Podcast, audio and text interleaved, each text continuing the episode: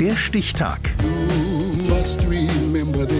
Die Chronik der ARD. 2. Juni 1953. Heute, vor 70 Jahren, fand in der Westminster Abbey die Krönung von Elizabeth II. zur Königin des Vereinigten Königreichs Großbritannien und Nordirland statt. Reinhard Bartusch.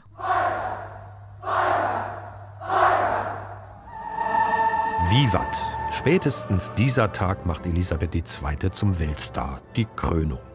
Königin ist sie schon seit 16 Monaten, seit dem Tod ihres Vaters Georg VI. Ihre Krönung ist das erste weltweite Fernsehspektakel der Mediengeschichte. Elisabeth, 27 Jahre alt, schwört zu halten, was versprochen wurde. The things which I have here before promised, I will perform and keep. So help me God. Gegen den Rat von Premierminister Winston Churchill hatte Elisabeth II. einer Fernsehübertragung durch die BBC zugestimmt. Doch so modern das Medium, so archaisch die Zeremonie. Glanz und Gloria oder auch Pomp and Circumstance. Be thy breast anointed with holy oil. Be thy head anointed with holy oil. Vor der Krone kommt die Salbung mit heiligem Öl. Dieses Ritual, ausgeführt vom Erzbischof von Canterbury, Geoffrey Fisher, bleibt der Öffentlichkeit und den Gästen in Westminster Abbey verborgen. Vier Ritter des Hosenbandordens beschirmen die Prozedur recht ungeschickt mit einem Baldachin aus goldener Seide. Die Kameras zeigen derweil einen königlichen Wandteppich. Anders als seine Mutter übrigens hat König Charles III. darauf bestanden, dass das heilige Öl keine tierischen Bestandteile haben dürfe, Ambra zum Beispiel oder das Drüsensekret der Zibetkatze.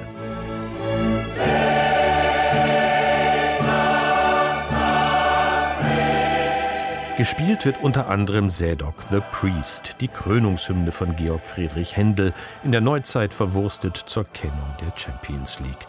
Nach und nach bekommt Elisabeth II. alles, was eine Königin so braucht. Zepter, Schwert, Ring und schließlich die Krone. Zuerst die Edwards-Krone, 2,15 Kilogramm schwer. Zur Entlastung des königlichen Hauptes wird sie zum Ende der Zeremonie gegen die Imperial State Crown getauscht ein Kilo weniger.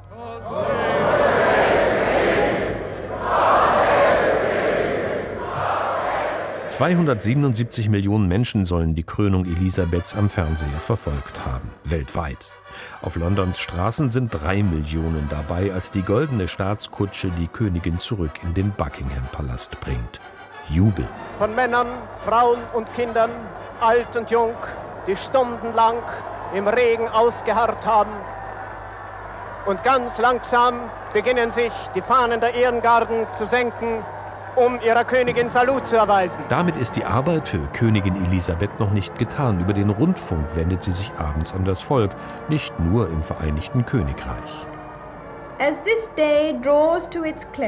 Nun, da der Krönungstag sich seinem Ende zuneigt, weiß ich, dass nicht nur die Feierlichkeit und Schönheit der Zeremonie in meinem Gedächtnis leben wird sondern auch die Beglückung, die mir eure Anhänglichkeit und Liebe gegeben hat. Ich danke euch allen aus tiefstem Herzen. Gott segne euch. God bless you all. Und so endete dieser erschöpfende Arbeitstag der noch jungen Königin Elisabeth am 2. Juni 1953, heute vor 70 Jahren. Der Stichtag. Die Chronik von ARD und Deutschlandfunk Kultur. Produziert von Radio Bremen.